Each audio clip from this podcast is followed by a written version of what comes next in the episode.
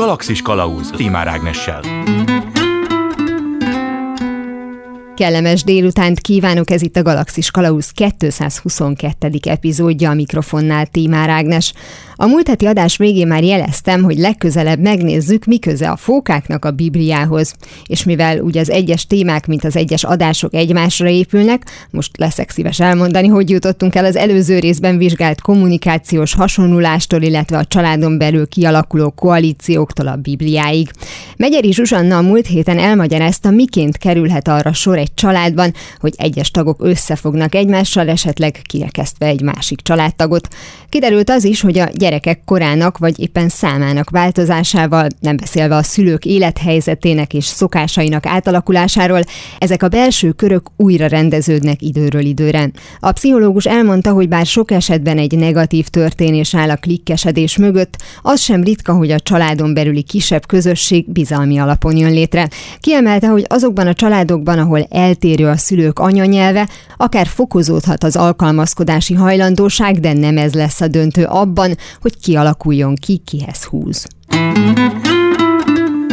Még hogyha egy nyelvet beszélnek is a családban, mondjuk mind a két szülő magyar anyanyelvű, de más kulturális közegből jönnek, akkor ott nagyon más lesz a kommunikáció, vagy más lehet a kommunikáció. Hogyha ezt megfejeljük még egy más, egy idegen nyelvű kultúrával, a nyelvvel együtt, hiszen a nyelven választható el a kultúrától, akkor ott még több lesz a különbség. Azzal a szülővel egész egyszerűen megtanulnak azon a másik nyelven, azon a másik kulturális közegben kommunikálni a gyerekek, mert ők nagyon rugalmasak. Tehát, hogy nem gondolom, hogy ettől alakulnának ki olyan szövetségek vagy koalíciók, amik kifejezetten a nyelv miatt jöttek létre. Ahogy a Megyeri Zsuzsannával készült interjú előbb hallott részletéből kiderült, a nyelv maga a kultúra. Érdemes tehát felidéznünk egy olyan olvasmány élményt vagy egy filmet, amelyben megállapítottuk, esetleg bosszankodva, hogy a fordító vagy az eredeti nyelv meghatározta terület szokásait, sajátosságait nem ismeri, és ezért nem tudja átültetni azt magyarra, vagy, és ezzel részben már fel is menteném a fordítókat, nincs magyarul olyan kifejezés, amely valóban lefedné azt, amit az eredeti nyelv tart tartalmaz, és ha az az eredeti nyelv még a réginél is régebbi, tegyük fel az írásbeliség kezdetéhez köthető, ráadásul a fordításba beékelődik itt-ott egy közvetítő nyelv, hát egyszerűen szólva kicsi az esély, hogy ne lenne hiba a kész szövegben. És akkor ehhez mondjuk tegyük még hozzá, hogy egy olyan szövegről beszélünk, amely sokaknak az élete, az identitása része, ezért úgy bánik vele a fordító, mint a hímes tojással. Ha egyáltalán az adott szent szöveg más nyelvre való átültetése nem tilalmas. Így persze még nehezebb elképzelni, hogy a Biblia, amelynek körülírása történt az előzőekben, már a képregény formában is megtalálható. Továbbá nem csak, hogy a legeldugottabb vidékek, a legismeretlenebb tájak lakóinak nyelveire is nem sokkal a szöveg megszületése után elkezdték lefordítani a hittérítők, hanem napjainkban azzal a problémával is küzdenek a fordítók, hogy milyen mértékben változtathatnak a szövegen, hogy ne eltávolodjanak, hanem közelebb kerüljenek a hívek a Bibliához, és persze ezáltal magához a valláshoz is. Egy korábbi a Biblia fordítást vizsgáló konferencián nem egy meglepő érdekesség és megválaszolhatatlan kérdés is előkerült. Első megálló a vendégem a stúdióban Horváth Péter Iván nyelvész szakfordító, a Pázmány Péter Katolikus Egyetem adjunktusa. Jó napot kívánok! Jó napot kívánok! Hogyha az üzenet rosszul megy át, vagy máshogy megy át, akkor egy egész világot megtéveszthet, úgyhogy a Biblia fordításról lesz a következőkben szó. És én már is azzal kezdeném, mert volt ezzel kapcsolatban egy előadása, ahol azt mondta, hogy kb. két éve foglalkozik ezzel, de hogy azóta majd nem a, a szenvedélyévé vált, hogy a Biblia fordítás alatt mi kifejezetten az új szövetség fordítását értjük, vagy ez csak akkor számít Biblia fordításnak, hogyha az Ó és az új szövetség is benne van? Akkor is Biblia fordításnak minősül, ha ez az Ószövetségre korlátozódik, ahogy például a zsidóság esetében hát föl sem merül az igény az új szövetségre, illetve hát a kereszténység történetét is végig kísérik a különböző részfordítások. Hát gondoljunk Magyarország Magyarországon arra hihetetlenül gazdag kódex irodalomra, amely ugye az egész középkorban ott van, és azok nyilvánvalóan egy-egy könyvet tartalmaztak, tehát a teljes fordításra még jó ideig várni kellett, ugye a Károli féle, uh-huh. az, az volt egy fontos mérföldkő. De általában aki kitűzte azt a célt, hogy az egészet lefordítja, akkor abban már benne volt az ó és az új, és azt is mondta az említett előadásban, hogy az Ószövetség az valahogy mindenkinek tovább tartott.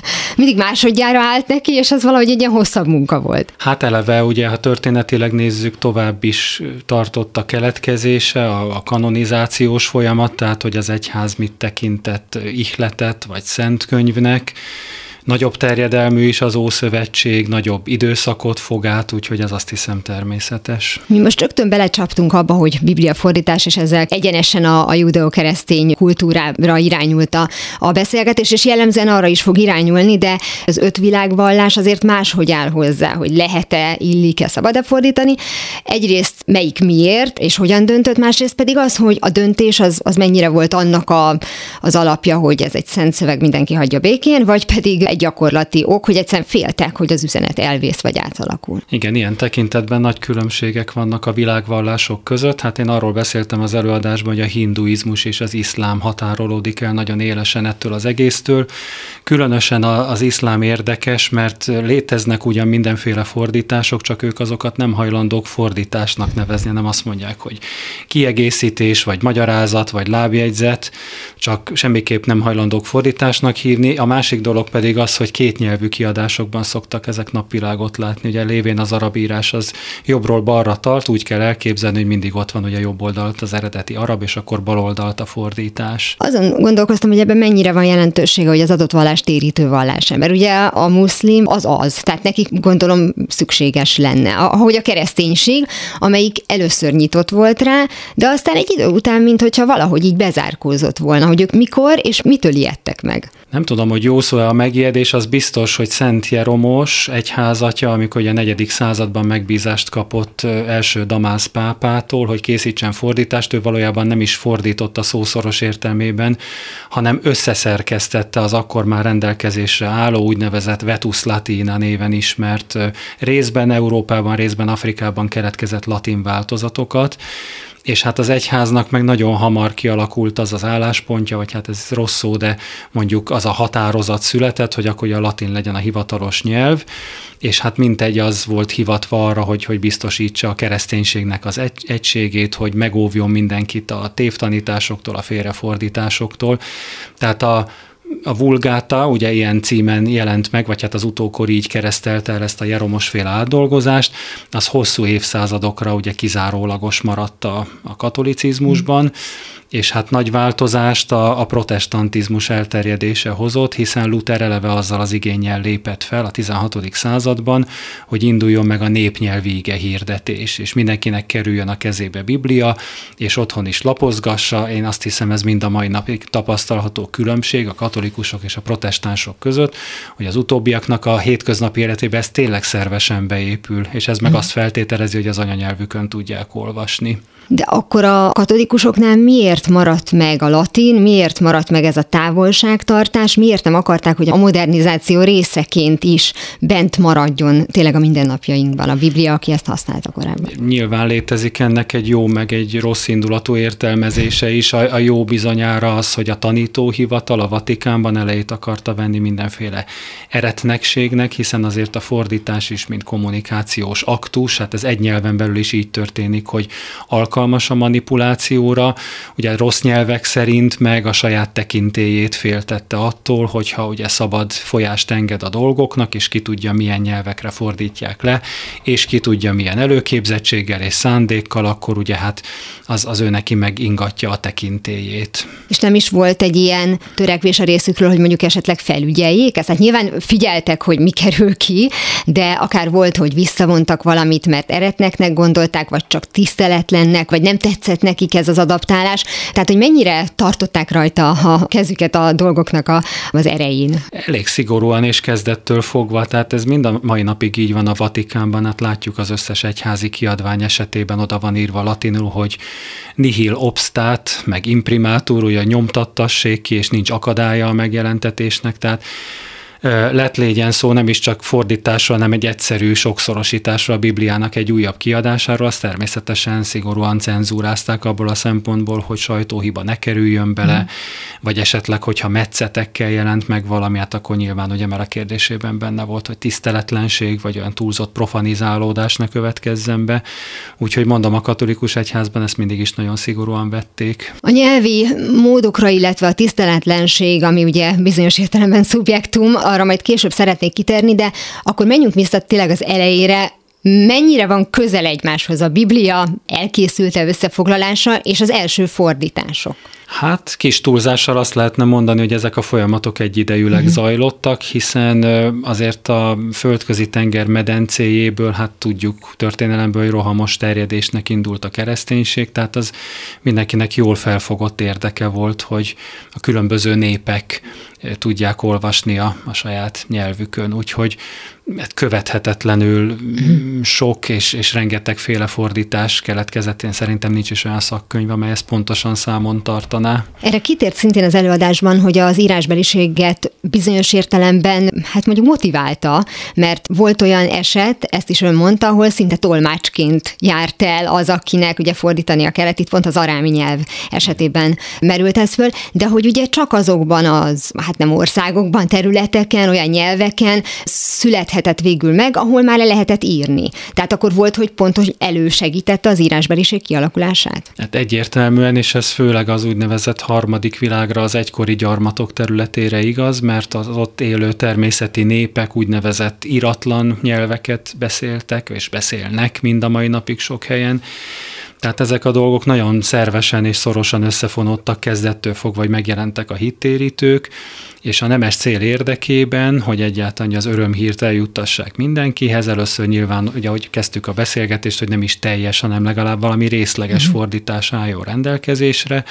Ez ugye azt feltételezi, hogy létezzen írásbeliség, ha nincs, akkor alakítsuk ki, ha van, akkor valahogyan szabályozzuk, és akkor ez még mindig csak egy komponens, mert nyilván nem árt, hogyha egy nyelvtankönyvet is írunk hozzá, tehát a hittérítők elévülhetetlen érdemeket szereztek abban, hogy a 16.-7. században hogy ők írták meg sok ilyen, hogy mondjam, gyarmati nyelvnek a nyelvtanait, a helyesírási szabályzatait, stb. Tehát valójában az ottani írásbeliséget hozták létre, és nem az történt, hogy mondjuk akár angolul, akár franciául, tehát a saját nyelvükön adták volna ki, és olyan módon tanították volna meg a Bibliát? Hát ez nagy merészség lenne kijelenteni, mert rengetegféle dolog történt, hogy csak így vagy csak úgy zajlott, de szerintem mind a kettőre volt példa, mert nyilvánvalóan a gyarmatosítók vitték magukkal ezt az Európában beszélt világnyelvüket, és aztán ott ugye előbb-utóbb kerítettek maguknak egy segítőt, egy benszülöttet, és tulajdonképpen egy kölcsönös tanulás kezdődött meg, tehát ők megpróbálták elsajátítani ezt a helyi nyelvet,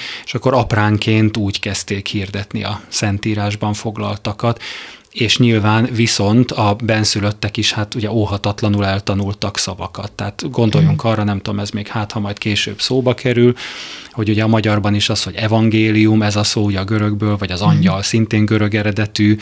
Látjuk, hogy egy csomó mindent nem is sikerült lefordítani, és nem is érezték úgy, hogy szükség van rá, mert hát mondták, hogy ezt így hívják, és akkor a helybeliek megtanulták. Ez már ugye a gyarmatosítás ideje, itt már ugye arról volt szó, hogy ők már a birtokában voltak ennek a tudásnak, tehát a kisebb területekre is elvitték, de hogyha az elejét nézzük, akkor egyébként hogyan jutott el a különböző területekre, tehát hogy mi az, ami meghatározta, hogy mely nyelvekre fordították le először. Tehát itt egy kulturális befolyás volt a, a meghatározó, vagy a területi nagyság, esetleg az adott területen lakók száma, vagy mondjuk a kiindulási ponthoz minél inkább közelebb eső területek. Szerintem erre se lehet egyértelmű választ adni. Hát ahogy az ókorban utaltam rá, elkezdett a kereszténység rohamosan terjeszkedni, úgy nyilván mindenféle igények fölmerültek, hogy ha nem tudom én, volt egy népesebb, egy erősebb közösség, amely igényelte, hogy olvashassa a Szentírást, akkor bizonyára belevágtak ebbe a munkába, de azt is el tudom képzelni, hogy nem feltétlenül a lakosság számaránya vagy a keresztények aránya döntött, hanem hogy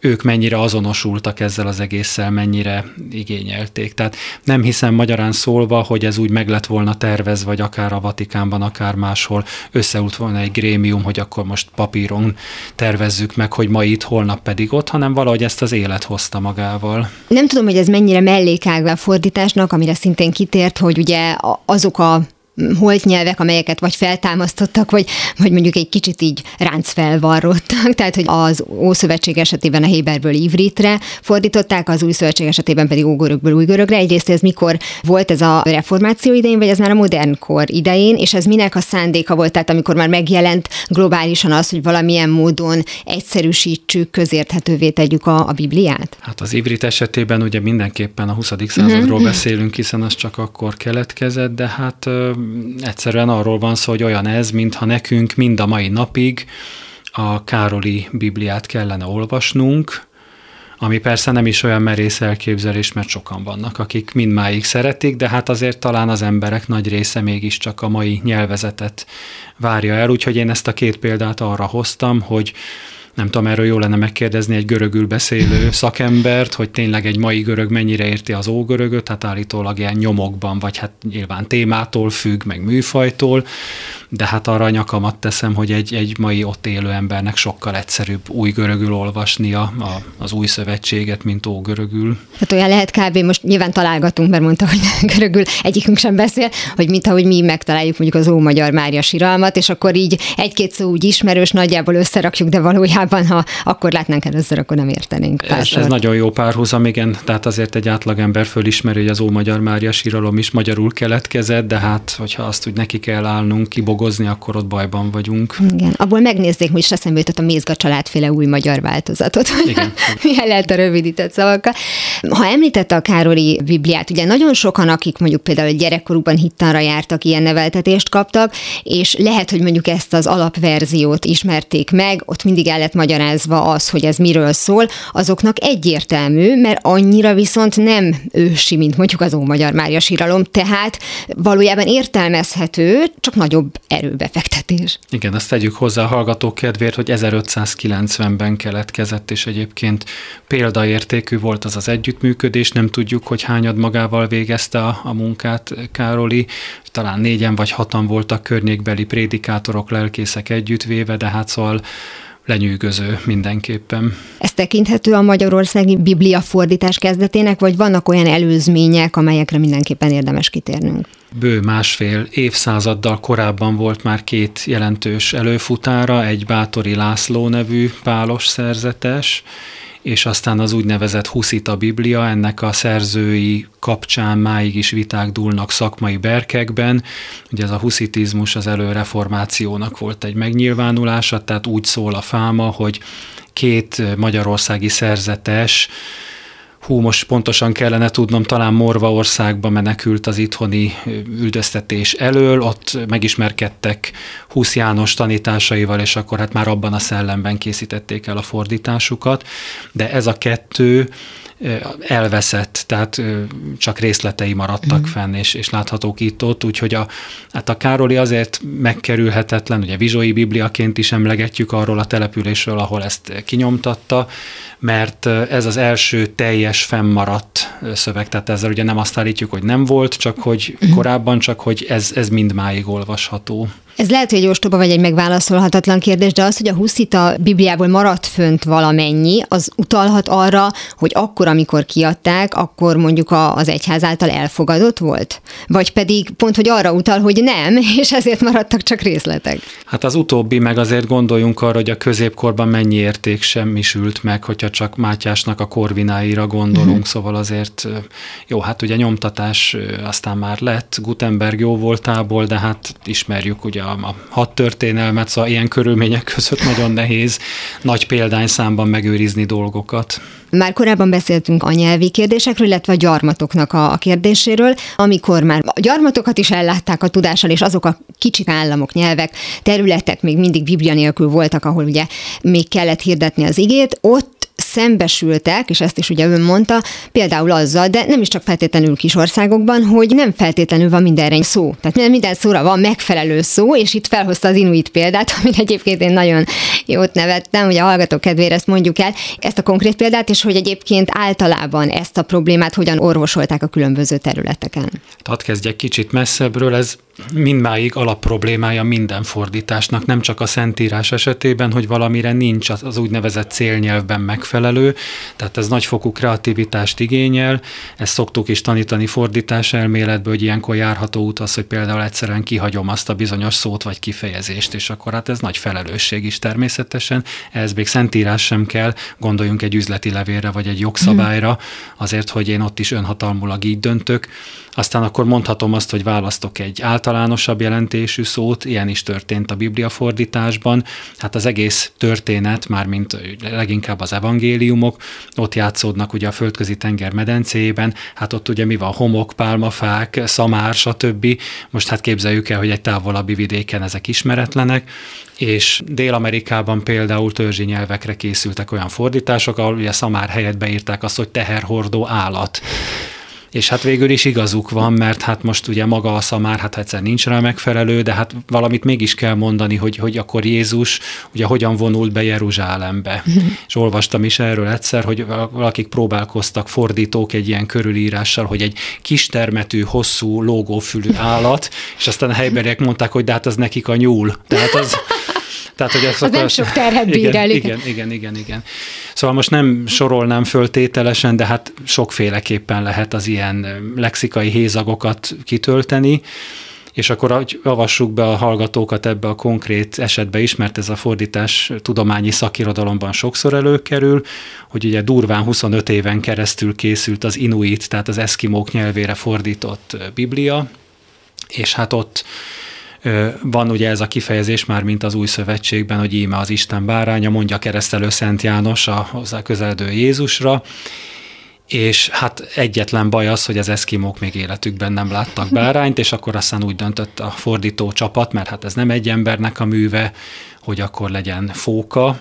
Egyébként ugye hát mondta az egyik hallgatóm ott az előadás után, hogy tulajdonképpen az sem olyan ártatlan jószág, mert hát húsevő, ugye végső soron, de hát Igen. mégsem az a képzett tapad hozzá, mint egy rozmárhoz, amely egy véres ragadozó.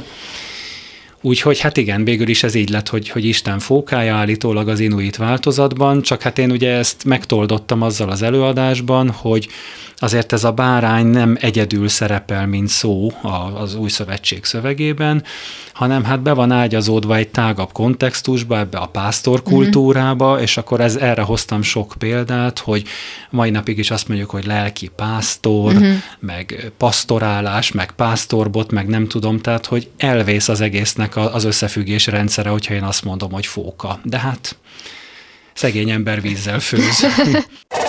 42. Mihe is tudjátok, hogy mi a kérdés, érteni fogjátok a választ is. Hamarosan folytatódik a Galaxis Kalauz benne az interjú Horváth Péter Iván nyelvész szakfordítóval, a Pázmány Péter Katolikus Egyetem adjunktusával. Galaxis Kalauz Ez itt továbbra is a Galaxis Kalauz, én Tímár Ágnes vagyok. Folytatom a beszélgetést Horváth Péter Iván nyelvész szakfordítóval a bibliafordítás történetéről, nehézségeiről. A Pázmány Péter Katolikus Egyetem adjunktusa a műsor második felében mesél a 19. századi bibliatársaságok megjelenésének hatásáról, valamint arról is, hogy vajon ő lefordítaná, egyáltalán lefordíthatná a Bibliát. A szünet előtt éppen arról beszélt, hogyan jött létre az első, mondjuk úgy kreatívan elkészített Inuit Biblia. Most innen folytatjuk az lehet, hogy akkor ezt ők megtartották, vagy ez most már csak olyan helyi kulturális érdekesség, és nyilván annyira globalizálódott a világ, hogy feltehetően az inuitok is láttak már bárányt. Tehát el lehet jutatni hozzájuk mondjuk egy, ha más nem, akkor ilyen módon újra nem fogják lefordítani, de mondjuk az angol verzióban, akkor pontosan fogják tudni, hogy itt ez a bárány nálunk meg ugye a fóka volt, és akkor még érthetőbb a dolog. Hát ez nagyon valószínű, hát gondoljunk a Leviatánra, meg Behemót, meg nem tudom én, mm. mik vannak a Bibliában, tehát erre mondtam mondtam az előbb ezeket az egyszerű szavakat is, hogy a, az angyal vagy a proféta, hogy hát végül is lehetne ezeket elemről elemre is lefordítani magyarra, és mégis úgy alakult a nyelvi hagyomány, hogy ezeket így mondjuk. Meg hát azért a biblia fordításokat, hát Károli esetében is nagyon szép metszetek voltak, ugye később is megjelentek ilyen képes változatok, tehát azért nem olyan ördöngősség ott lefesteni vagy lerajzolni egy barikát, és akkor azt már mindenki tudja, hogy micsoda. Ha már a magyar példát említette, ugye itt azért több probléma is van, nem csak az, hogy mondjuk az inuitok nem láttak bárányt, és nem tudják mi az, hanem amit említett, hogy akár a behemót, vagy mondjuk a lángralóbant bokor esetében, hogy nem lehet pontosan tudni, hogy milyen élőlényről, milyen növényről van szó, hogy itt akkor a különböző fordításoknál minden fordítónak a kreativitására bízták, hogy mit helyettesít be? Hát tulajdonképpen igen, meg azért tegyük azt is hozzá, hogy ma már, vagy hát évszázadok óta egyetlen fordító sem a nulláról kezdi, hanem mindegyik puskázik ugye az elődeinek a munkájából. Hiszen ugye említettük, hogy Jeromos is már, amikor összeszerkesztette a korábbi latin változatokat, hát ugyanúgy válogatott a különböző ötletek között, aztán lehet, hogy látott valamire ötféle megoldást, és akkor ő előállt egy hatodikkal. De ez nem kockázatosabb? Mert azon gondolkoztam, hogy mint amikor és ezt is említette, hogy amikor nem az eredeti nyelvből a célnyelvbe, hanem mondjuk még közé ékelődik egy angol is. Hát itt is valami nagyon hasonlóról van szó, hogyha az elődöket is számba veszi, akkor esetleg előfordulhat az, hogy az ő hibáikat is beépíti a saját fordításába. Természetes. Hát a, a hagyománynak a Biblia fordításban is nagyon erős a hatása, meg hát arra, amit mondott, hogy ezt közvetítő nyelves fordításnak szoktuk hívni, mindig úgy magyarázom a hallgatóknak, hogy mint óvodában a, az ad tovább szamára végállomás kezdetű játék játék, ugye pedig hát azt magyarul csináltuk és sugdosva, de ugye egy nyelven belül is a közvetítés mindig torzít. De hát erre meg azt lehet mondani, hogy ez megint csak nem a szentírás kapcsán van így, hanem nagyon sok más műfaj mm. esetében, hogy az angol, mint mindent letaroló világnyelv, ugye a legtöbb információt közvetíti világszerte, és az sokszor nagyon nehézkes, időigényes, meg, meg költséges lenne olyan nyelvi közvetítőt találni, aki közvetlenül megoldja a fordítást. Például szinkronok esetében látjuk látjuk ezt, a legtöbbször az angolt fordítják le, teljesen mindegy egyébként, hogy egy szerb vagy egy német filmről van szó. Tehát még egy német film esetében is könnyebb találni egy angol fordítót, és aztán ki tudja, mi lesz az eredmény.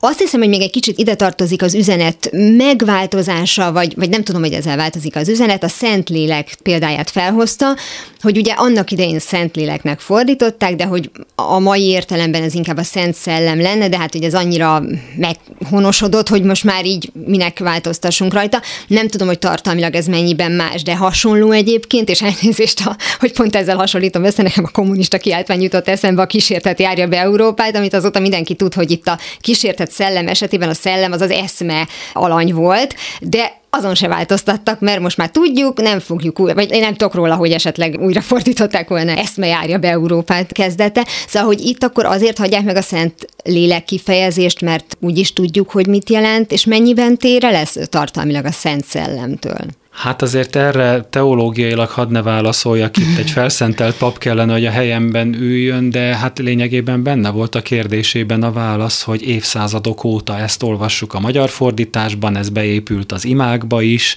rettenetesen nehéz, hát a katolikus egyházban ugye nemrég megváltozott a misének az egyik része a legelején, azt hiszem, hogy egyetlen szó, és hát ott is még belebakiznak a, a hívek, vagy talán sokszor a papok is, tehát rettenetesen erős tud lenni a nyelvi hagyomány. Úgy, Itt a biatyánkról van szó, vagy, vagy most Nem, még a, a, a mise elején a, a gyónom a mindenható Istennek kezdetű, ugye abban változott egy uh-huh. rész, és hát sok templomban ki is vetítik úgy, ahogy a népénekek szövegét szokták, hogy véletlenül se süljön bele senki, és mégis, mert az embernek mm-hmm. hát egyszerűen ezek, ezek beidegződnek. De ezeken például miért kellett változtatni? A többes számot azért használom, mert helytelenül a mi atyánkra gondoltam, ahol a mi atyánk ki vagy a mennyekbe helyett a mi atyánk ki a mennyekben vagy lett, hogyha nagyon sok egyébként ilyen arhaikus vagy régi hangzású kifejezés van, hogy a felszólító módnál ugye nem a modern verziót használják, de ugye tökéletesen érthető, hogy itt meg aztán végképp ugye nincs tartalmi változás, hogy akkor miért volt fontos ezeket megváltoztatni?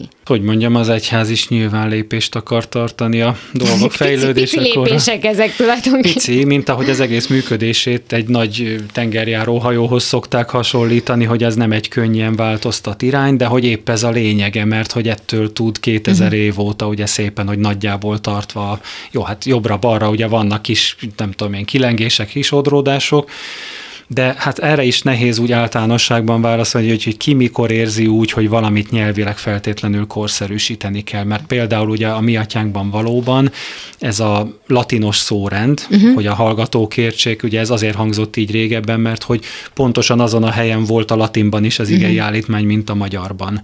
Tehát ez is nagyon sokáig gúzsba kötötte a fordítókat, hogy szent nyelv, hogy annak tartották a latint, hát akkor nincs jogunk átalakítani. Na de ezt hasonlítsuk össze ugye a szent vagy szent vagy kezdetű énekkel, szintén ugye a Szent Misének állandó része, és abban meg mindmáig azt halljuk, hogy, hogy aki jön az Úr nevében, holott aki az Úr uh-huh. nevében jön, a mai magyar szórendben ez lenne a természetes. Tehát láthatjuk, hogy még a Szent Misén belül sem egységes, hogy ez korszerűsödött, az megmaradt így, uh-huh. régiesebb vagy latinosabb formában, és hát még azt is hadd fűzzem hozzá, hogy ezért egyáltalán nem olyan egyöntetű a hívek körében ezeknek a korszerűsítéseknek a, a megítélése. Uh-huh. Tehát mielőtt bárki azt gondolna, hogy akkor újongva fogadják, hogy jaj, de jó, most akkor leráztuk ugye a, a régi nyelvezetnek a békjóit, sokan felháborodottan kérik ki maguknak, mert úgy érzik, hogy ez profanizálja a uh-huh. szöveget, ez visszarángatja a hétköznapokba, és, és azt mondják bizonyos hívek, hogy nekem már pedig igenis, ahogy a pap mondjuk kenetteljesen prédikál, uh-huh. és egy kicsit fej és orhangon, ugye ilyenre is van sokszor példa, akkor én azt is elvárom, hogy abban legyen egy régies szenvedőszerkezet, vagy egyéb kipusztult igeidők, stb. Valakit megnyugtat, hogy a latinul van az egész, és ő addig. Hogyne, Igen. Hogyne, hogyne.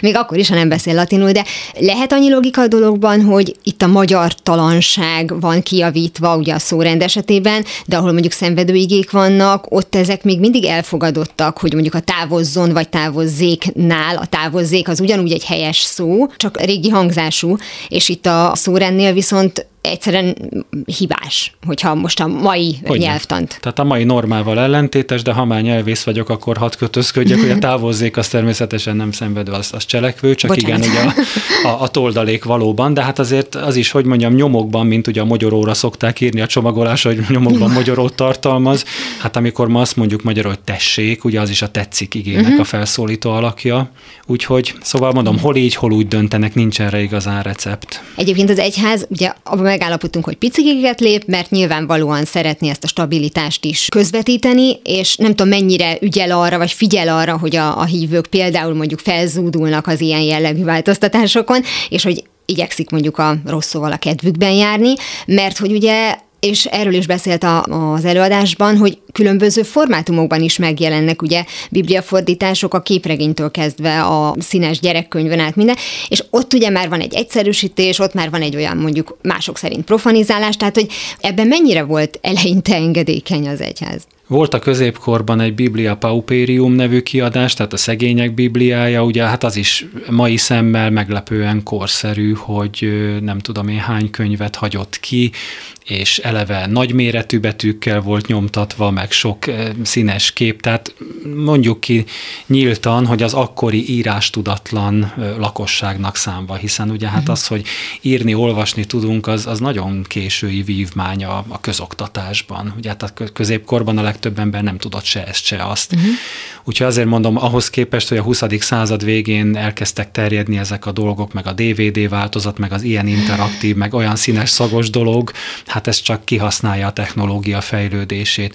De ha jól értettem a kérdését, az egyház azért nem úgy viselkedett, hogy most akkor írjunk ki népszavazást, és majd akkor, hogy amit a hívek szeretnének, akkor meg, hogy elébe megyünk, és a kedvükben járunk, tehát azért ennél sokkal hierarchikusabb és, és szigorúbb szervezet mondjuk inkább a 20. század második felében kezdett, ugye hát a második vatikáni zsinat 1965, hogy a hallgatók ezt is valami ezt tudják kötni, hát eleve akkor látta be az egyház, hogy, hogy hát nem, nem lehet tovább tartani ugye ezt a 400 éves fáziskésést a protestantizmushoz képest, hogy ott már ugye népnyelven zajlott az ige hirdetés, meg a bibliafordítás, itt meg ugye változatlanul a latin, tehát eleve akkor kezdték nagyon erősen fölkerülni és kifejezetten támogatni a fordításokat, és azt is, hogy akkor igenis létezzenek egyszerűsített változatok, uh-huh és nem csak egyszerűsített, hanem könnyen olvasható is, mert ez egy másik kategória, vannak a, a témának most már kiváló kutatói, ugye akik azt mondják, hogy nem foszthatjuk meg a szentírástól, vagy az örömhírtől, például a siketeket, a nagyot hallókat, az értelmi fogyatékosokat, a kiskorúakat, a bevándorlókat, hmm. vakok és gyengénlátók, stb. stb.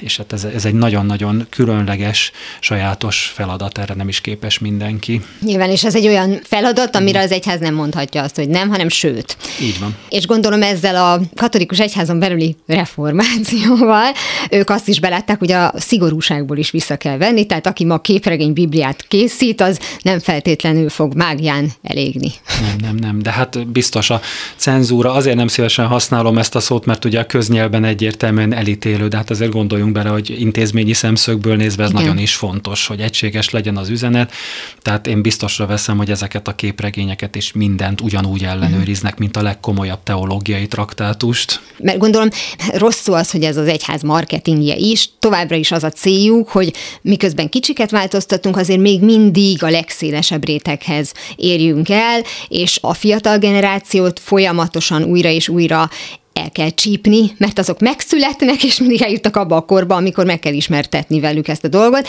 de a mostani tizenévesekkel nagyjából slam poetry formában lehetne talán a Bibliát is a legjobban átadni. Hát igen, és hogy a, a Biblia fordítás fölveti ezt az örök kérdést, ez minden nyelvi közvetítésben ott van, hogy én az olvasót, a befogadót közelítem-e a szöveghez, vagy a szöveget a befogadóhoz. Ugye alapvetően ez, ezen a két úton lehet elindulni, mert mondom, lehet ezt hirdetni, hogy nagyon modernek vagyunk, és mint a, mint a madáranyuka, ugye, hogy megcsócsálja a falatot a, a fiókáinak, vagy lehet azt mondani, hogy feltételezünk egy érett, gondolkodó, intelligens embert, aki annyi erőfeszítést igenis tegyen meg, és nem feltétlenül azért, mert szent szöveg, ez ugyanúgy igaz egy, mit tudom én, marketing, vagy gazdasági, vagy közlekedéstudományi szövegre is, hogy hát akkor vegye a fáradtságot, nézzen utána az ismeretlen dolgoknak, olvassa el kétszer, háromszor, kérdezzen meg egy hozzáértőt, és így tovább. Tehát azért mondom, mondom, hogy ez sem ilyen egyértelmű, hogy most már fölvilágosultan azt mondjuk, hogy, hogy egyszerűsítsünk és korszerűsítsünk, mert mondom, hogy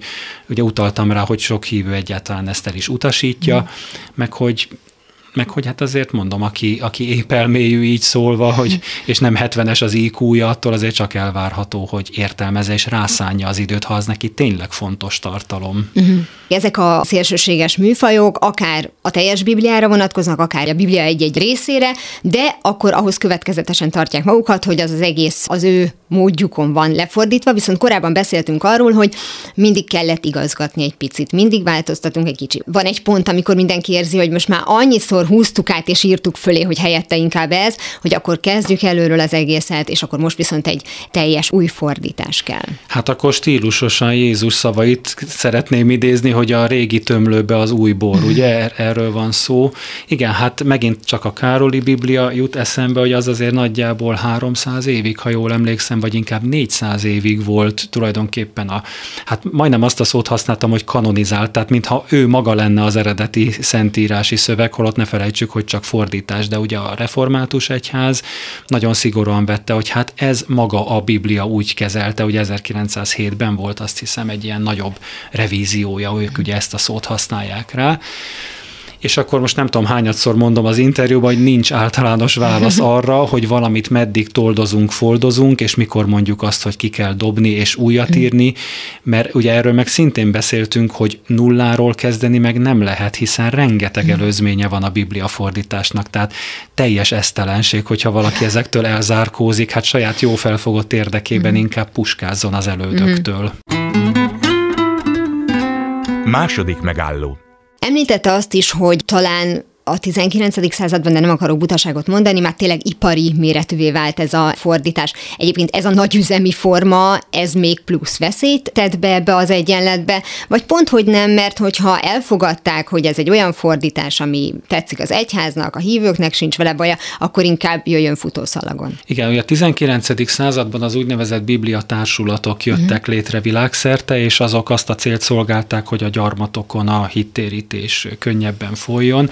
Tehát ez, amikor ilyen, hogy így mondjam, ipari méretű termelésre álltak át, az már a 20. század dereka. Uh-huh. Ugye a Wycliffe társaság talán az a legismertebb példa, és van egy másik is, ezek egymással egyébként szorosan együttműködnek és behálózzák a világot, úgyhogy hát igen, szóval mindenki belátta, hogy, hogy végső soron, ha ezt komolyan vesszük, aki ebben hisz, az másként nem is dönthet, mint, mint csak úgy, hogy, hogy Isten igéjének, az örömhírnek mindenkihez el kell jutnia, hiszen ugye maga Jézus az apostolokat ezzel a feladattal bízta meg. Hát akkor ennek a Biblia fordítás egy nagyon fontos eszköze. Hogyha valakinek nem is jelent semmit, mert mondjuk ateista, vagy más vallásnak a hívője, valahogy akkor sem kezeli úgy, mint egy lektűrt, ha mondjuk ugyanolyan vastag, nem azt fogja az ágylába alá tenni, vagy de csak én gondolom, így nem tudom. Tehát, hogy valahogy az egész Bibliának már, mint a kézzel fogható formájának maradt egy ilyen jó értelembe vett pátosza, vagy mondjuk egy ilyen szent mi volta, és ez magában foglalja azt is, hogy amikor már az esztétikumra elkezdtek figyelni, viszonylag hamar, akkor ez mindig közvetítette, tehát hogy most nem a már említett képregényformákra gondolok, hanem az a szép, kemény kötésű, tehát hogy puha kötésű, mondjuk én például nem láttam, az nézzen ki úgy, hogy az ember ránéz, és hogyha messziről látja, akkor is tudja, hogy ez valamilyen komoly dolog. Természetes, hát létezett Magyarországon is Aranyos Biblia néven mm. kiadás, és ugye hát az arra utal, hogy bizonyos betűk ki voltak emelve, hát mint a kódexekben az iniciálé, ugye ez mm. a díszes kezdőbetű, vagy hát ugye megint csak Károli, ő például azt hiszem, hogy vagy kurziválta, tehát dölt betűvel szedte, vagy, vagy inkább még más színekkel ugrasztotta ki azokat a részeket, amelyekben ő eltért a, az elődeitől, ugye volt egy félegyházi Tamás nevű prédikátor, aki előtte négy évvel, tehát 1586-ban jelentette meg a saját fordítását, és például ugye annak az egyik részét Károli szégyen nem szégyen kimondani, átvette. És gondolom nem tüntette föl, mint De épp azt mondom, hogy, hogy így, ugye grafikusan, tehát hogy más, ja, csak grafikus, jó, okay. más, más színnel, vagy zárójelben, nem is tudom pontosan, de ez, ez világszerte megfigyelhető, hogy azért aki tisztességes, az az ugye hát ezzel jelzi, hogy idáig tart az átvétel, ah, és innen kezdődik az enyém. Úgy kezdte a, az előadást, hogy ha felkérnék, hogy fordítsa le, akkor ezt a tiszteleteljes felkérést ezt nyilván örömmel fogadná el itt a, a felkérés jellege miatt, vagy egyébként is van önben egy vágy, hogy a, a Bibliát lefordítsa, és hogyha van, akkor mondjuk ennyi fordítás után miért érezni ezt a vágyat, és hogyan fogna hozzá? Azt már tudjuk, hogy nem a nulláról. Lehet, hogy most csalódást fogok okozni, de mióta ezt az előadást megtartottam szeptemberben, már kicsit úgy, úgy visszakoznom kell. Tudni, van egy nagyon prózai akadálya annak, hogy én személyesen végezem, sőt több is. Az egyik, hogy nem vagyok felszentelt pap, oh. és már nem is lehetek.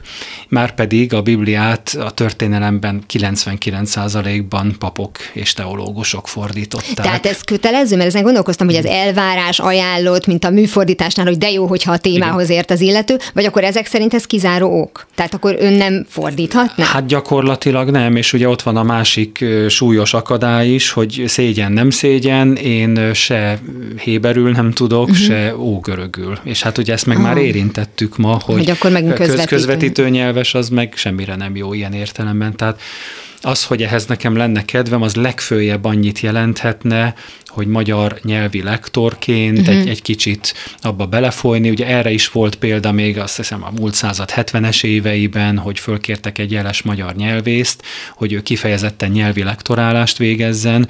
Erről meg is jelentek tanulmányok, de hát ugye ott is fölmerült ez a szokásos probléma, hogy bármilyen jó nyelvész vagy stiliszta, és jól tud fogalmazni, nem teológus, nem bibliakutató. Uh-huh.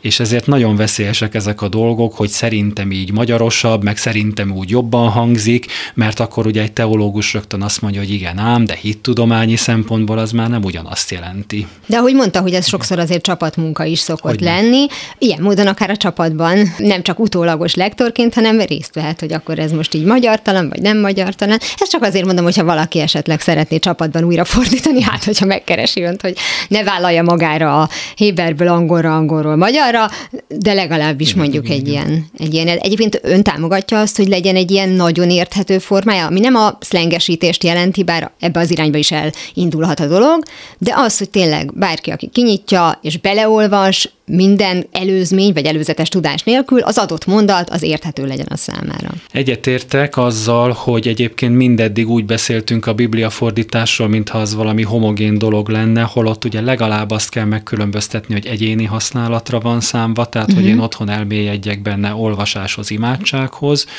A másik az, hogy közösségben lehessen, ugye szertartásokon használni, és ott van még ugye a harmadik, a tudományos célú felhasználás, tehát ezt mindig érdemes szem előtt tartani, úgyhogy a rövid válasz az, hogy igen, a hosszú az, hogy nem csak egyszerűsítetre van szükség, hanem akár még egy csikorgóan nehézkesre is, mert van, aki abban leli örömét, hogy ő pontosan úgy érzi magát közel az eredeti szöveghez. Uh-huh. És akkor azt mondja, hogy a fordítónak a, már bocsánat, a csicsázási hajlama az ugye nem fedi el előle az eredeti szent tartalmat. Értem. Tehát erre mind a háromra szükség van. Nagyon szépen köszönöm Horváth Péter Iváni nyelvész, szakfordítónak, a Pázmány Péter Katolikus Egyetem adjunktusának, hogy beszélgetett velem a Biblia fordításról. Köszönöm a meghívást.